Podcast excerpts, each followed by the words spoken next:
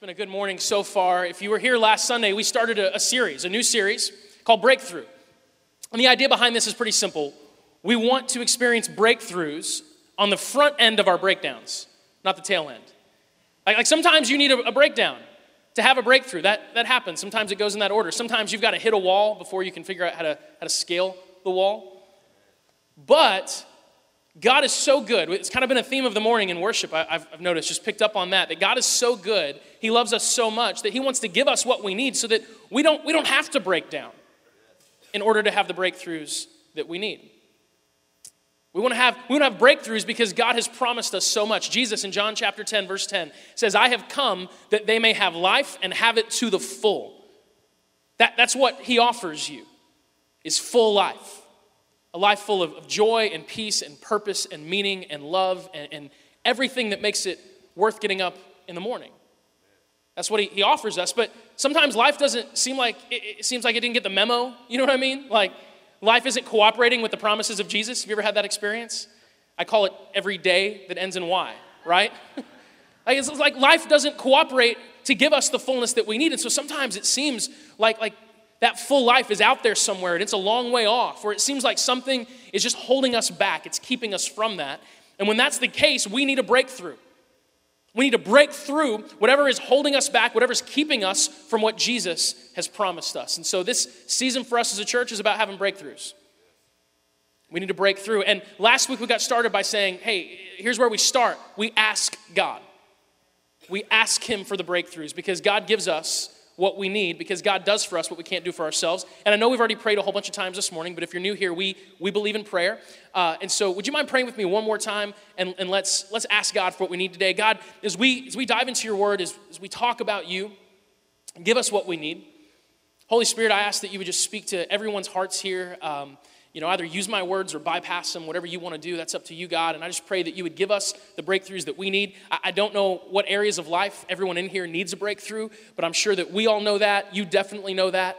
So, Lord, we're asking that you would help us have those breakthroughs today. It's in your name, Jesus, we pray. Amen. Amen. When you have a breakthrough in life, you experience freedom.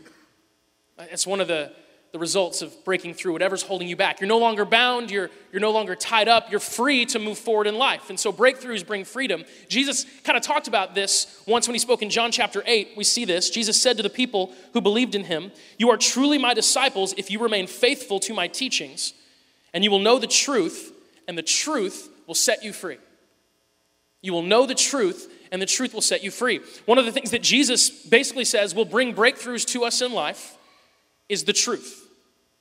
That if we know the truth and if we can live our lives in the truth, we're free. We break through the things that are, are holding us back. Last week, I got to share about a breakthrough that my seven year old son had just a few weeks back. He's, he's only seven, he's already had a breakthrough. That's a big deal. He had this really cool God moment. I shared about all of that. My kids are like my joy. I love them so much, and I'm so proud of all of them. I'm so proud of, of Liam for just his heart and who he is. And the breakthrough that he had, if you weren't here last week, listen to the message, was really cool. But as a parent, there's some other breakthroughs I'd like him to have still. You know? And any of us that have kids know what that's like, where you're just waiting for your kids to get something. You're waiting for your kids to grab a hold of something and, and learn so that they can, they can become the people they're meant to be. And so, one breakthrough I'd love for, for my son to have would be to learn how to blow his nose. That would be just huge. That would be so huge for our lives. Because at seven years old, Liam and I mean this, I'm not exaggerating. Liam does not believe in blowing your nose. He doesn't believe it works. He says that to me. He'll say, blowing your nose doesn't work. And so when Liam gets sick, when he gets a stuffy nose, he refuses to blow his nose. He refuses to blow his nose, and he just he just sniffs. That's all he does. He goes, and he's sitting there and his, his nose is clogged up and he can barely breathe, and he just sniffs over and over again. And I'm like, son, you've got to blow your nose. I remember when he was four years old. He was really sick and he had a really stopped up head and he was crying. He was four. And he's crying because he just felt so, so poor. And I said, Son, I want you to, to blow your nose. I went and got a tissue and I said, I want you to, to just blow that stuff out of there. And he said, No. He said, Blowing your nose doesn't work. And he's, he was four, so I, am trying to explain to him as, as best you can explain something to, to a four year old. In fact, honestly, if you can't explain something to a four year old, it means you don't really understand it. So it's always challenging when you have kids to go, Do I really know what I'm talking about? And so I'm sitting there trying to explain to him the concept of blowing your nose. And I basically said this okay, like, Liam, that stuff in your, your nose, you want it gone, right? And he said, Yes. I said, Okay, okay, so when you when you sniff it up, is it gone? And he said, No. I said, oh, oh, okay. But if you if you like blew it out, would it be gone? And he said, Yes. I said, Okay, so I, I want you to blow your nose. And he said, No. Blowing your nose doesn't work. And, and we just had to, to let bygones be got bygones. And I thought, well, he's four. He's going to get it. Eventually, he'll grow out of this and he will, you know, see the light like the rest of us. And he will blow his nose and experience the freedom that Jesus has promised him. And like, I'm just saying, he's seven now and still no, the breakthrough has not come. He was sick this last week, just allergies, I think. He had a really full head and would not blow his nose. And he just kept sniffing and sniffing. I'm like, son, please stop. And then he got a headache, you know. I wonder why. He had this really bad sinus headache. And, and I'm sitting there going, son, you, you just got to blow your nose. And he said, no. And he's like, why do I have this headache? What'll make it go away? And I'm like, I have one idea blow your nose. Just blow. And he would not. He would not. So we gave him sinus medication and, and we're waiting for the breakthrough. Just so we have some consensus, because there's always a multitude of opinions. Uh, show of hands, how many of you believe that blowing your nose is more effective than, than just sucking it back in? All right, hold on. One second. I'm using this. I'm gonna get my camera out. On the count of three, would you just all say blow your nose? Because the next time this happens, I'm using it. I'm whipping this out. All right, here we go. One, two, three. Yeah. I'm seriously gonna, gonna use that. Next time, I'm like, hey, blow your nose. No, it doesn't work. Well, I beg to differ, and let me show you. The entire church Thank you guys for that. Okay. you know, as, as amusing as it is right now, I'll be honest, as a dad in the moment, it, it kind of it pains me to watch my son suffering a little bit because, because he believes something that isn't true. That's really hard for me, actually. It's, it's hard for me to watch my son do something that's, that's literally causing him a headache. Uh, things in life cause us headaches. This is a literal headache. It's hard for me as his dad to watch him do that, knowing that that he's basing his behavior off something that isn't true. And as hard as that is for me, I can't imagine how hard that must be for God. Because he is a much better parent than I am. And he's a much better dad.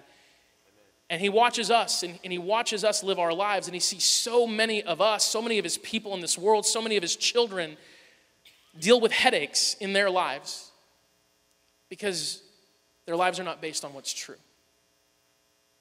And so it's so much easier to base our lives off of our own personal truth, our own perspective of truth, right? That's a phrase that we actually hear in our culture quite a bit, like my truth. My, my truth is my perspective, and scientifically speaking, my perspective has been proven wrong many, many times. My perspective, my own personal truth, it's just not, it's not strong enough for me to build my life on. And Jesus says that if I would build my life on the truth, if I would know the truth, then I would be set free. If we want to have a breakthrough in some part of our, our life, you want a breakthrough in your marriage, in your, your career, your job, if you need a breakthrough of clarity in your life, maybe you're stuck in some situation, you don't know what to do, and you need, you need clarity. You need to know the direction to go. If you need a breakthrough, the truth, the truth will set you free. The truth will move you forward. And so we've got to figure out how our lives can be based on what's true. How our lives can be based on what's true because because when we know what's true and we do what's true, life just works.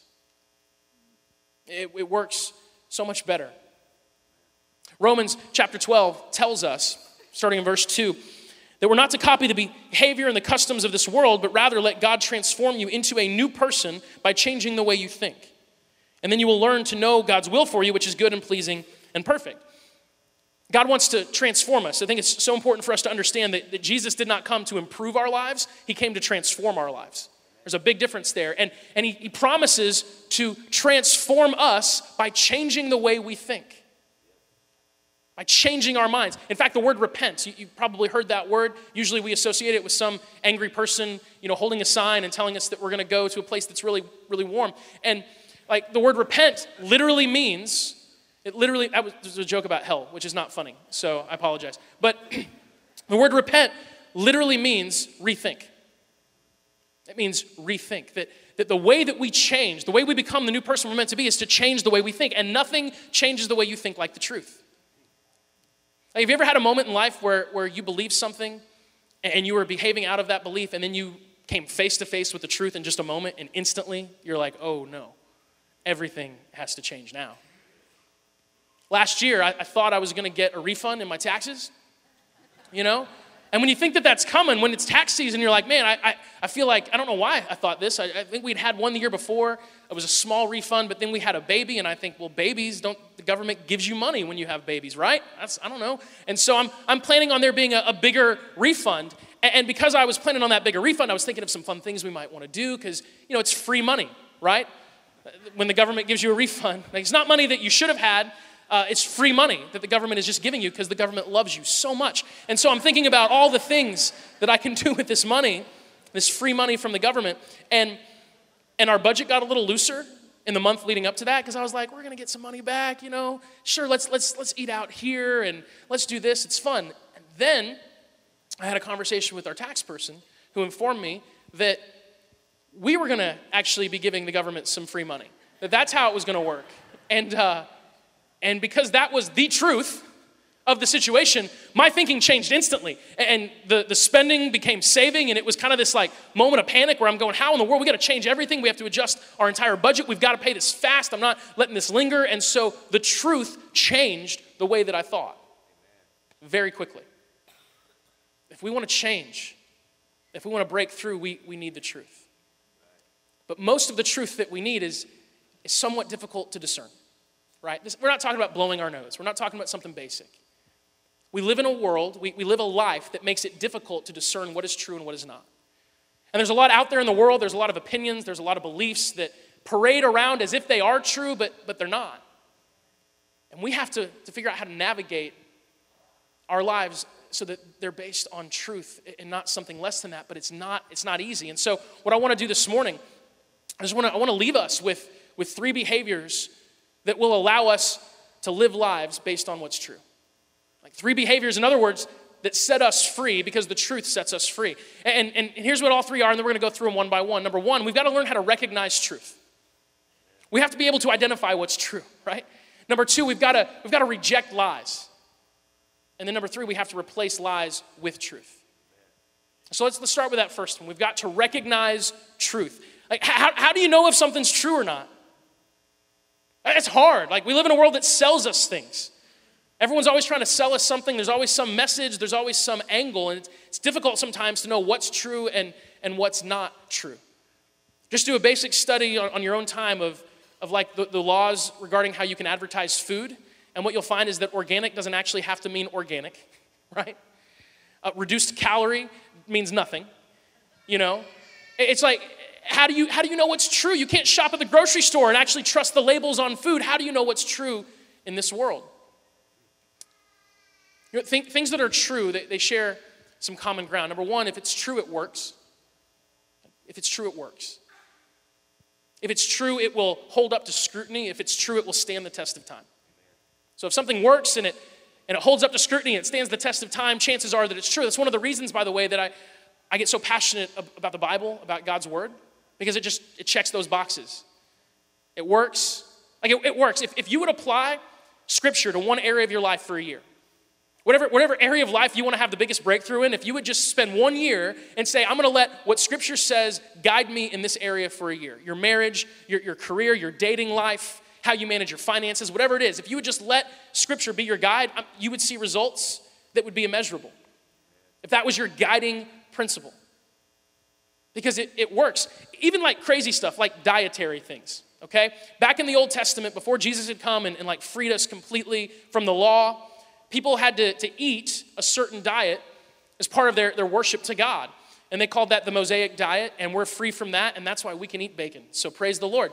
Um, but uh, yeah, I, that was like as passionate of an amen as I've heard in a while. That was good. So, but, but here, here's what's really crazy. If you go and you study the diet that God prescribes to the people of Israel, and this is when they're out in the wilderness, this is before they even settle into the promised land, it, it's, it's an incredibly healthy diet.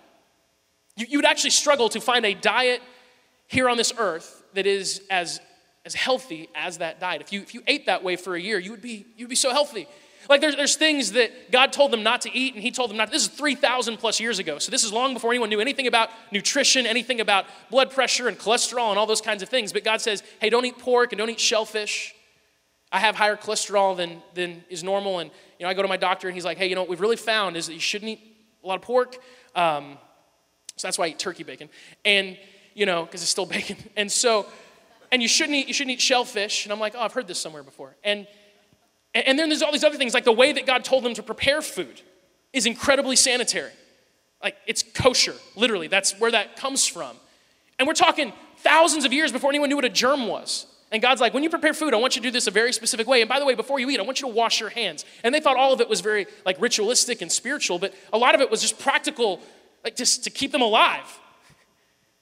And it's just so crazy that 3,000 years ago, God would prescribe his people a, a, very specific diet that was unlike anything else in the world at that time, and it would still be effective today because it, it stands the test of time, because it works.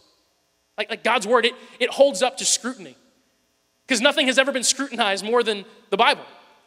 I mean, literally, there's, there's never been a document in history that's been scrutinized as deeply as Scripture, and yet it, it still stands today. It's still just as revolutionary as it's ever been. That's why Second Timothy Chapter 3, verse 16 says, All scripture is inspired by God and is useful to teach us what is true and to make us realize what is wrong in our lives.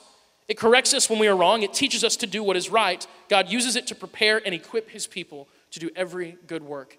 God wants you to be equipped for your life, and his word does that. It just, it's true. It's true.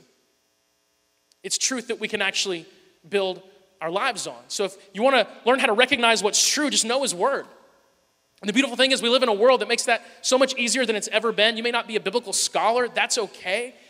Because you can Google, hey, what does the Bible say about this? And you can download the, the His Hands mobile app, for example, has tons of resources to help you study the Bible and get more out of it. It's true. It helps us recognize what is true and what is not. But it's more than just words on a page. Because, like, if, if we stop there, if we said, hey, just know your Bible and, and you're good, well, then we'd have religion. But religion Religion can actually be right and wrong at the same time. Like, religion can be right in terms of, of its moral standing, but wrong in terms of its approach with everything else.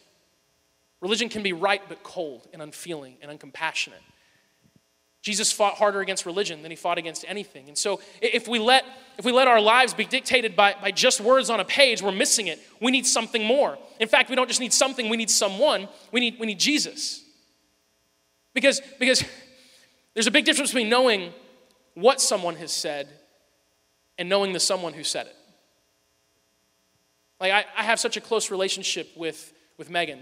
We've been friends since high school. And if you showed me something that Megan had written that maybe you were offended by, let's say she wrote something and you're like, I can't, you know, I just can't believe she said this, but you showed it to me, I'd be like, oh, I, I think you're reading it wrong. Because I, I know her so well that I, I hear the voice behind the words and I understand the way she thinks, and it helps me you know, understand where she's coming from, and it makes it so much more clear. 2 Peter 1 3 talks more about God equipping us, and it says, By his divine power, God has given us everything we need for living a godly life. We've received all of this by coming to know him, the one who called us to himself by means of his marvelous glory and his excellence. So it's not just about knowing the words on, on the pages, it's about knowing the, the author, it's about knowing the one who speaks the words on the pages. To know Jesus and have a, a personal relationship with Jesus so that you understand what he says and why he says it. I mean, it's, it's so important. I, I, use scripture a ton every single Sunday. I, I love the Bible. My favorite book to read is the Bible. My second favorite books to read are books about the Bible. I kind of just get fixated like that. But you can take scripture, I could take scripture, and you could pull things from here and from there, and you could make it say pretty much whatever you want. And so for me, I have three filters, and this, this might help you. This may be useful to you. Three filters that I use personally to help me understand if I'm interpreting Scripture correctly. Number one, the context of the Scripture itself, because it's important to know not only what's said, but who is it being said to and why is it being said. You know? That's important. So I want to know the context. Number two, I want to know all of Scripture. Does it line up with not just something here and there, but does it line up with the entire message of the Bible? Number three, though, and this is huge, does it, does it match the person of Jesus? Because Hebrews 1 3 says that Jesus is the exact representation of God. He is the clearest picture we can have of God because he is God. And so if I interpret something in Scripture in a way that doesn't match Jesus, that doesn't match who he is, my interpretation needs to change. Like, we don't just need to know the words, we need to know the one who, who inspires the words. We need someone, not just something, that, that helps us recognize the truth. Because when you have Jesus in your life, the truth becomes more clear. It, it just does because He's light. He's the light of the world. When you have light, you see things clearly. He gives us the Holy Spirit. He gives us His Spirit, puts it inside of us so that as we live our lives, we have someone with us, guiding us, helping us discern what's true and what's not. That's a promise that He makes. In fact, in John chapter 16, Jesus is about to leave, but He's basically saying, No big deal. He says, In fact, it's best for you that I go away, because if I don't, the advocate, that's the Holy Spirit, won't come. If I do go away, then I will send him to you. And just a few verses later, he says, When the Spirit of truth comes, he will guide you into all truth. So if you want to recognize the truth, if you want to recognize the truth, if you want to have the ability to discern what is true and what is not in this world, you, you, need, you need to know God's word. You need to know God Himself. And you need His Spirit in you, guiding you and leading you into that truth. And you can believe that. Like he, he will do that. I know people who have incredible discernment, like supernatural discernment because they've lived their lives saying yes to whatever the Holy Spirit puts on their heart. And because they say yes to Him, He just talks to them a lot. And, and they have this, this way of going, you know what? Something's off here. Something's not right. And, and there's so many people like that that I know and I respect. And, and that discernment has been proven true time and time again because the Holy Spirit's real. It's a promise that He makes you. He will guide you into all truth. If you want to recognize the truth among the lies, rely on that recognize the truth. Number two, though, we've got to do more than just recognize what's true. We have to reject what's not true. Like, we have to reject lies. And our world is full of lies, like, they're everywhere. We, we have cultural lies in our world that stand in, in drastic opposition to what God tells us. And sometimes that's really hard. Sometimes that's hard to come to terms with when the world that we live in disagrees with God. And we have to make a choice of where we stand. That's tough. And sometimes there's even this like brand of, of Christianity that just sort of takes what's popular in the world and mixes it in with scripture to try to create something that fits both, and that just doesn't work at all. Like, for example, something that our culture values very much, I've used this example before, it's kind of an easy one to use, is the phrase follow your heart. You know, what, I don't know what to do, I'm not sure what to do. Well, just follow your heart. Just follow, you follow your heart, and you're gonna be good, right? But then Jeremiah chapter 17 says this The human heart is the most deceitful of all things and desperately wicked. Who really knows how bad it is? Sometimes the Bible is a downer. Um, but then it, it picks you right back up. It's like a roller coaster ride, it's fun. The human heart is the most deceitful of all things. Well, that's a, that's a pretty big difference from like follow your heart, because your heart's going to lead you in the right direction. One of those statements makes for a great Disney song, the other actually lines up with human experience. Like, how many of us have followed our hearts to regret, to disaster? I mean, how many of the experience do we look back on and, and go, man, if I could change anything in my life, if I could go back and change one moment in my life, it'd be that moment. And that happens to be a moment where I was following my heart passionately, right? That's a, it's a cultural lie. Just follow your heart, you'll be good. One of the lies that we hear the most in our culture, it's just kind of subversive, is the lie that you can't like, you, you can't. That, that, is, that might as well be the battle cry of our culture today. You can't. You, you can't. You can't change who you are.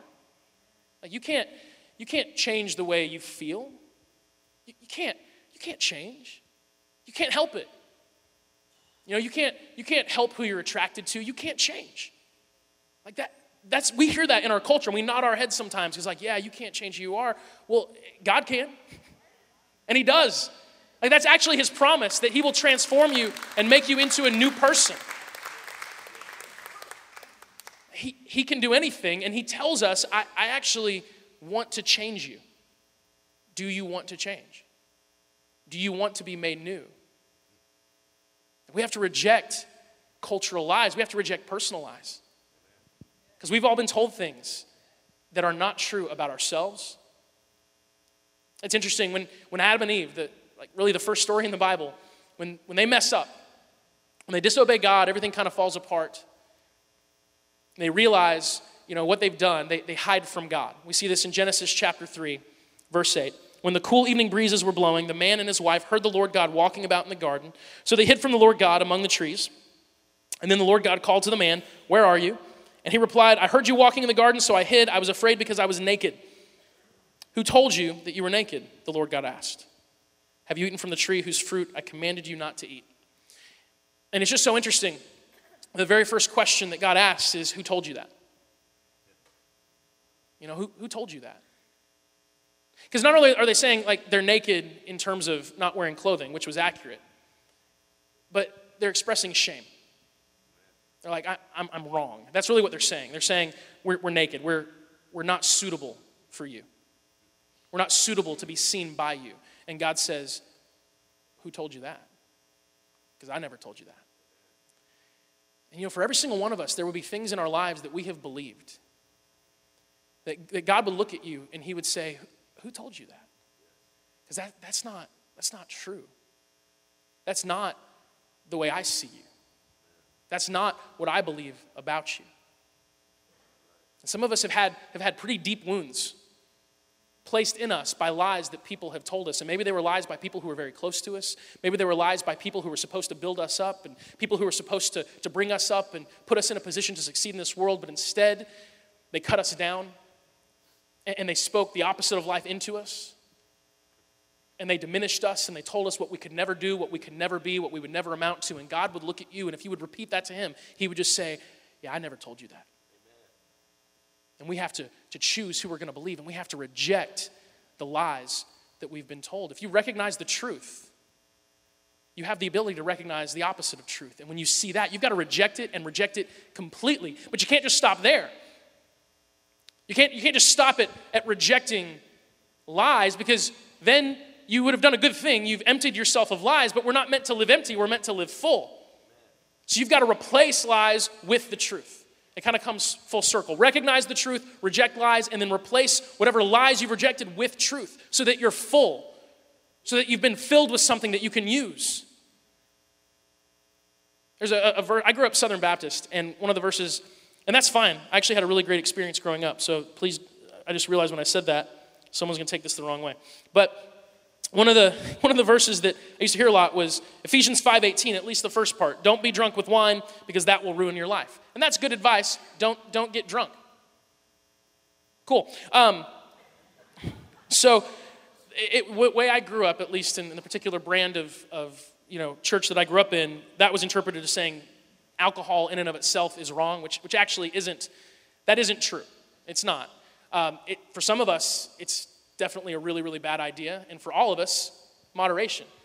But it says, don't get drunk with wine because that will ruin your life. I heard the first part of that verse so many times. But the second part says, instead, be filled with the Holy Spirit. I didn't hear that as often. And that's, that's because the point of, of this verse is not God denying us. The point of this verse and these statements from God is not God saying, like, hey, I want you to go without. I want you to have less. I want you to, to be empty. I, I just want to make sure your life is just you know, empty of anything that, that maybe you would enjoy and is good. No, that's not what it's saying. It's saying you need to be filled. You just need to be filled with what actually fills you. You need to be filled with what actually, what actually is, is good for you and is useful to you, and that is God's Spirit. So it's not enough just to reject lies. We've got to be filled with truth. Like filled with it so that we're full and we have what we need. We have the sustenance that we need to go about our lives. There's this really, really interesting story that Jesus told once to a group of people he was speaking to that were basically rejecting him. And he tells a story, it's an illustration about demon possession, you know, real light subject matter. And, and here's what he actually says it's very interesting. You may have read this, maybe not. He says, When an evil spirit leaves a person, it goes into the desert, seeking rest but finding none. I don't think this is Jesus scientifically describing what demons do, I think it's, it's an illustration. And then it says, I will return to the person I came from. So it returns and it finds its former home empty, swept, and in order. And then the spirit finds seven other spirits more evil than itself, and they all enter the person and live there. And so that person is worse off than before. What Jesus is saying is it's not just enough to empty yourself of what isn't good, you need to fill yourself with what is good. And when you're full, there's not room for the stuff that's garbage. There's not room for that. And that's an experience, by the way, that, that I have I've seen it so many times in this role where people you know, have a moment and they realize that something in their life is, is not right and it's not healthy and it's not good. And, and in a moment of strength, they rid themselves of that. but they stop there. And, and they, don't, they don't fill themselves with what they need, and it doesn't take long for them to, to go right back to where they were. And maybe even worse off because you're not meant to live empty. You're meant to live full. And God wants to fill you. And He wants to fill you with His, His presence. Like the Bible says that we are the temples of God. Like think about, think about that. That you would be the temple of God. The idea of a temple to the people that the Bible was, was written directly to was the dwelling place of God. So a temple was, was as holy of a place as there was on this planet.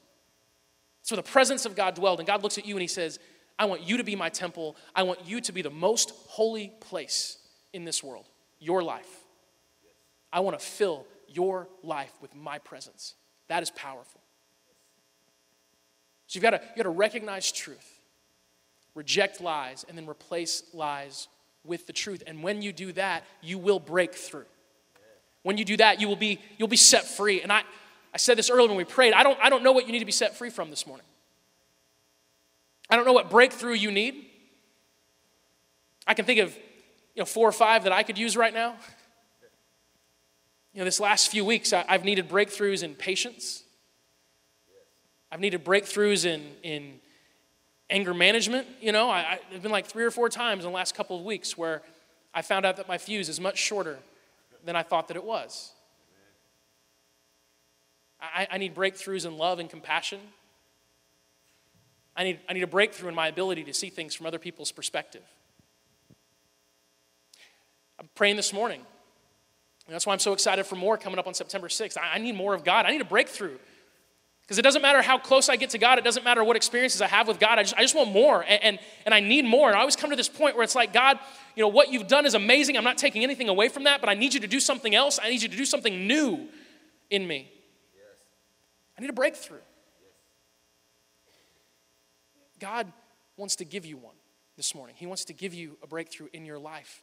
And if you will, if you will make it your passion to do what is true, I'm telling you, you're going to have a breakthrough. If you make it your passion to say, whatever decisions I make, whatever I choose to do, I want that to line up with the truth. If, if that is the way you live your life, I'm telling you, breakthroughs are going to happen.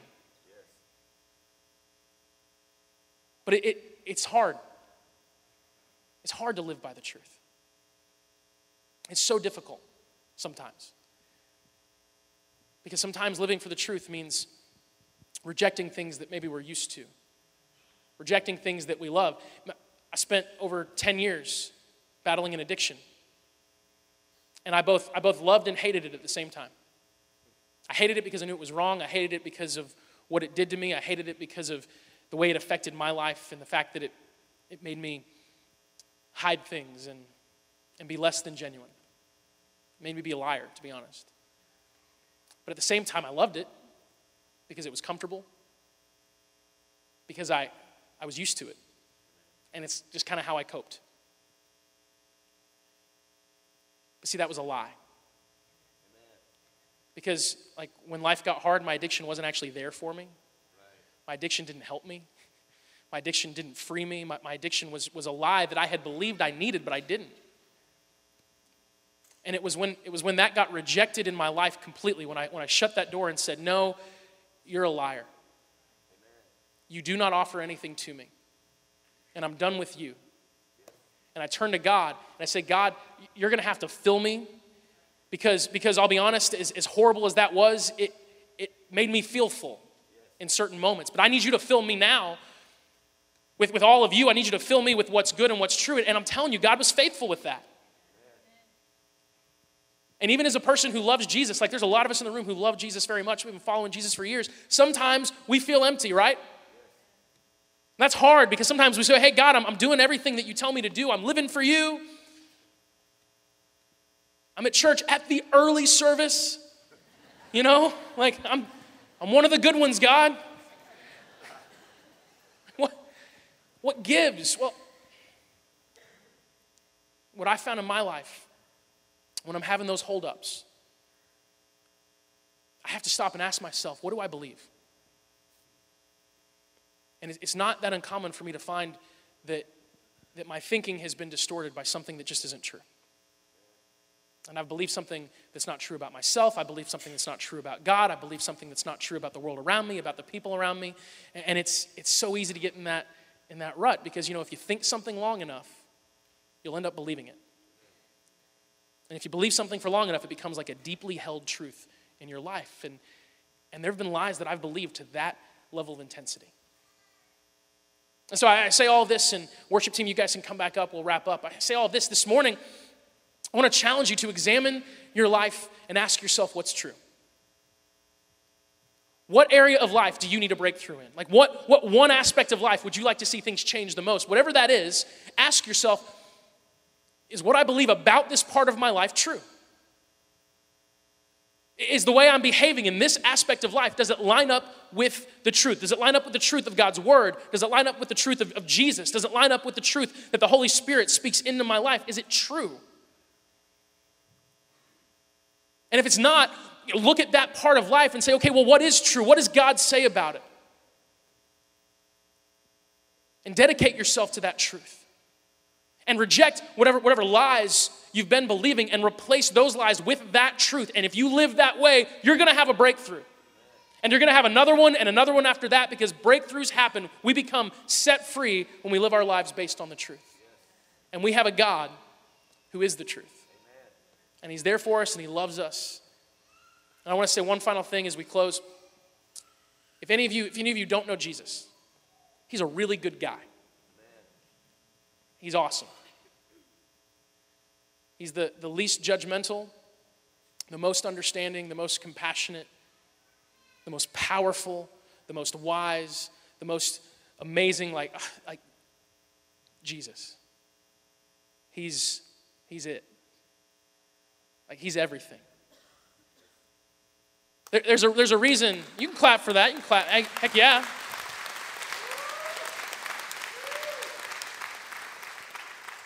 And Jesus himself said, said this about himself. He said, I am the way, I am the truth, I'm the life. Usually, when people say things like that, you know, they're, they're being braggadocious and they're, they're, they're claiming something about themselves. Usually, when people say things like that, you know, they're, they're on a stage and, and they're, they're trying to hype themselves up to, to sell themselves. But that's not what Jesus was doing. He was telling us the truth. What he was saying is, hey, do you need a way? Like, do, do you need a way through? Do you, need, do you need to know where to go, what to do? I, I'm the way. And he was saying, hey, are, are you confused? Are you struggling with knowing what's true and what's not? I, I'm the truth. He said, are, are you living something that's less than life? Are you settling for existence? Are you just, you know, going through and getting by and taking one day at a time and just hanging on? You know, that, that's, that's not what we're meant for. Jesus says, I'm the life. I am life itself. So if you if you need truth in your life, He is the truth. And He loves you and He wants to know you. And if, if you need that, if you're here this morning and you're saying, look, I, I don't understand it all, you don't have to, by the way. But I, I know that something is missing in my life, and I know that it's, it's I know that it's Him.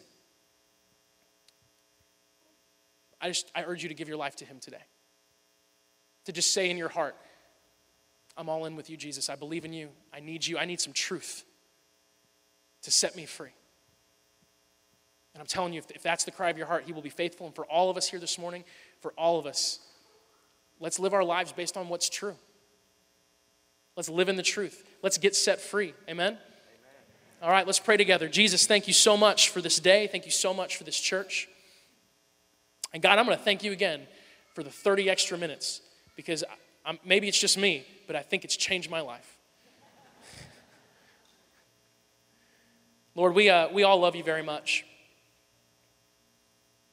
And God, life is so hard. You know that, though, because you came and you lived our life. And I know that in this room right now, I know that there are, are, those of us who are going through all kinds of things. Some of us are coming out of addictions in our lives.